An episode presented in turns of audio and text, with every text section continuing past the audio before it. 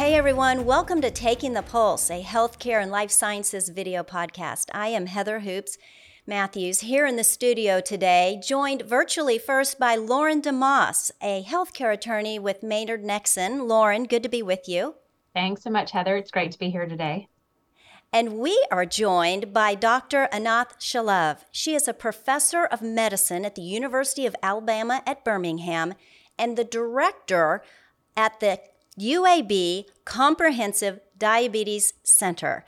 Dr. Anath is a renowned scientist and researcher dedicated to developing better diagnostic and therapeutic tools for diabetes. Dr. Shalev, thank you so much for joining us today. Thank you so much for having me. Could you please start us off by telling us a little bit about your background and how you became interested in diabetes research? Sure. So I was trained as an endocrinologist and often felt frustrated that I couldn't offer more to my patients with diabetes, especially those with type 1 diabetes. Obviously, treatments have evolved and gotten better, but there still was nothing other than insulin to offer. And so also during my training, I worked with Dr. Harlan, who brought the islet transplantation from the Edmonton Protocol to the US. And I was struck by two things. One, the severity of the side effects that were associated with the immunosuppression that was needed for this islet transplantation to take on. And so clearly showing that better approaches were necessary.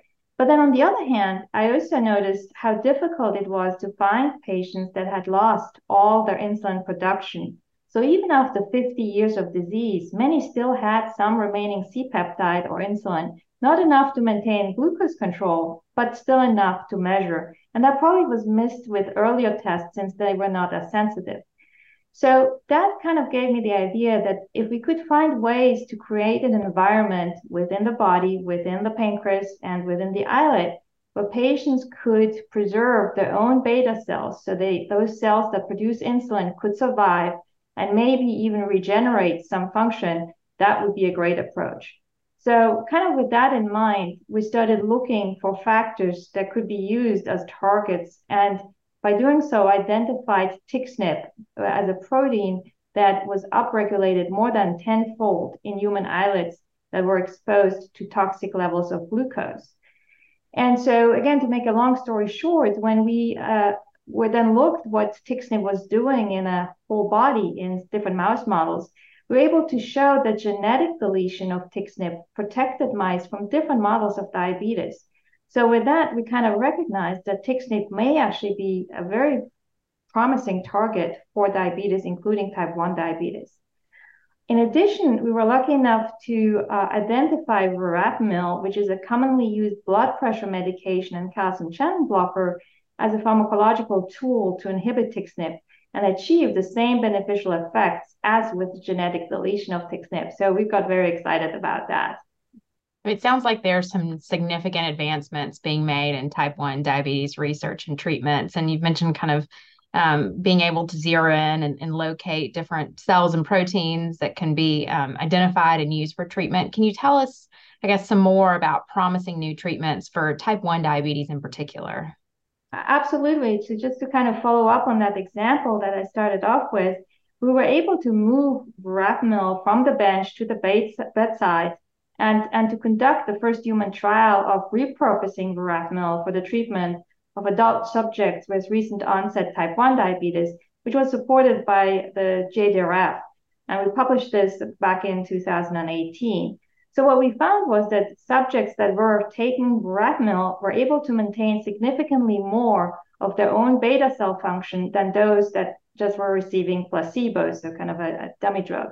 And so they also spent more time at target range of their blood glucose and had less of these very dangerous low blood glucose episodes called hypoglycemic episodes. So we were obviously very excited about seeing that. That happened within 1 year of treatment. But the question was, were those beneficial effects maintained? And so last year, we published a follow-up study demonstrating that those effects are maintained for at least 2 years after the diagnosis. So we're excited that those patients that are taking and continue to take verapamil are able to maintain their beta cell function. It also was going hand in hand, as you can imagine, when they're producing their own insulin, they also required less insulin injections. So this went hand in hand with a dramatic reduction in insulin requirements. And this year, these findings were also independently validated in children with new onset type 1 diabetes in the CLEVER trial. So we're excited about that we now have results in adults from our earlier studies and now in children that are benefiting from this repurposed drug. Dr. Shalev, that is really exciting news. I know both you and Lauren are located physically in Alabama. I'm in South Carolina, and here in this state, diabetes is a huge killer and just a huge concern. And so the news you bring will be welcomed by many. Can you also talk about any advancements in new drug therapies? Sure. So since the discovery of insulin over 100 years ago, there have been a lot of advances in terms of insulin formulation, long and short-acting insulins, different delivery systems, injections, pens, pumps, etc. However, still, people, particularly again with type 1 diabetes, have been dependent on daily injections or infusion of insulin to survive. And there's really no oral medication or therapy out there that's approved for type 1 diabetes, aside from the verapamil that I just mentioned before, that is only approved to use off-label. It's approved for hypertension, not for diabetes at this point. So now I mentioned that one of the ways of verapamil, how it works, is through downregulating this detrimental protein called TXNIP. It is not specific, verapamil is not specific for TXNIP inhibition.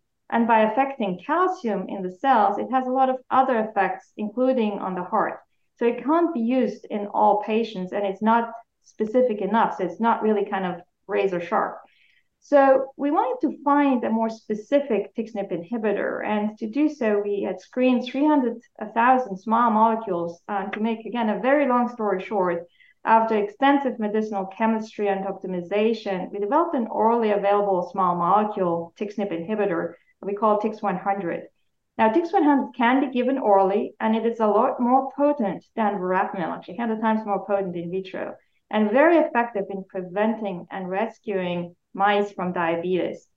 And so now we have spun off a startup company called Tiximat from the university to bring Tix100 to patients, and so far have successfully scaled up production and completed most of the safety studies necessary to obtain FDA approval to conduct the first human trial. And so we're really looking forward to hopefully bring this all the way kind of through the same pipeline as with verapamil, bringing it to patients, but having something that's a lot more specific and hopefully targeting our detrimental protein.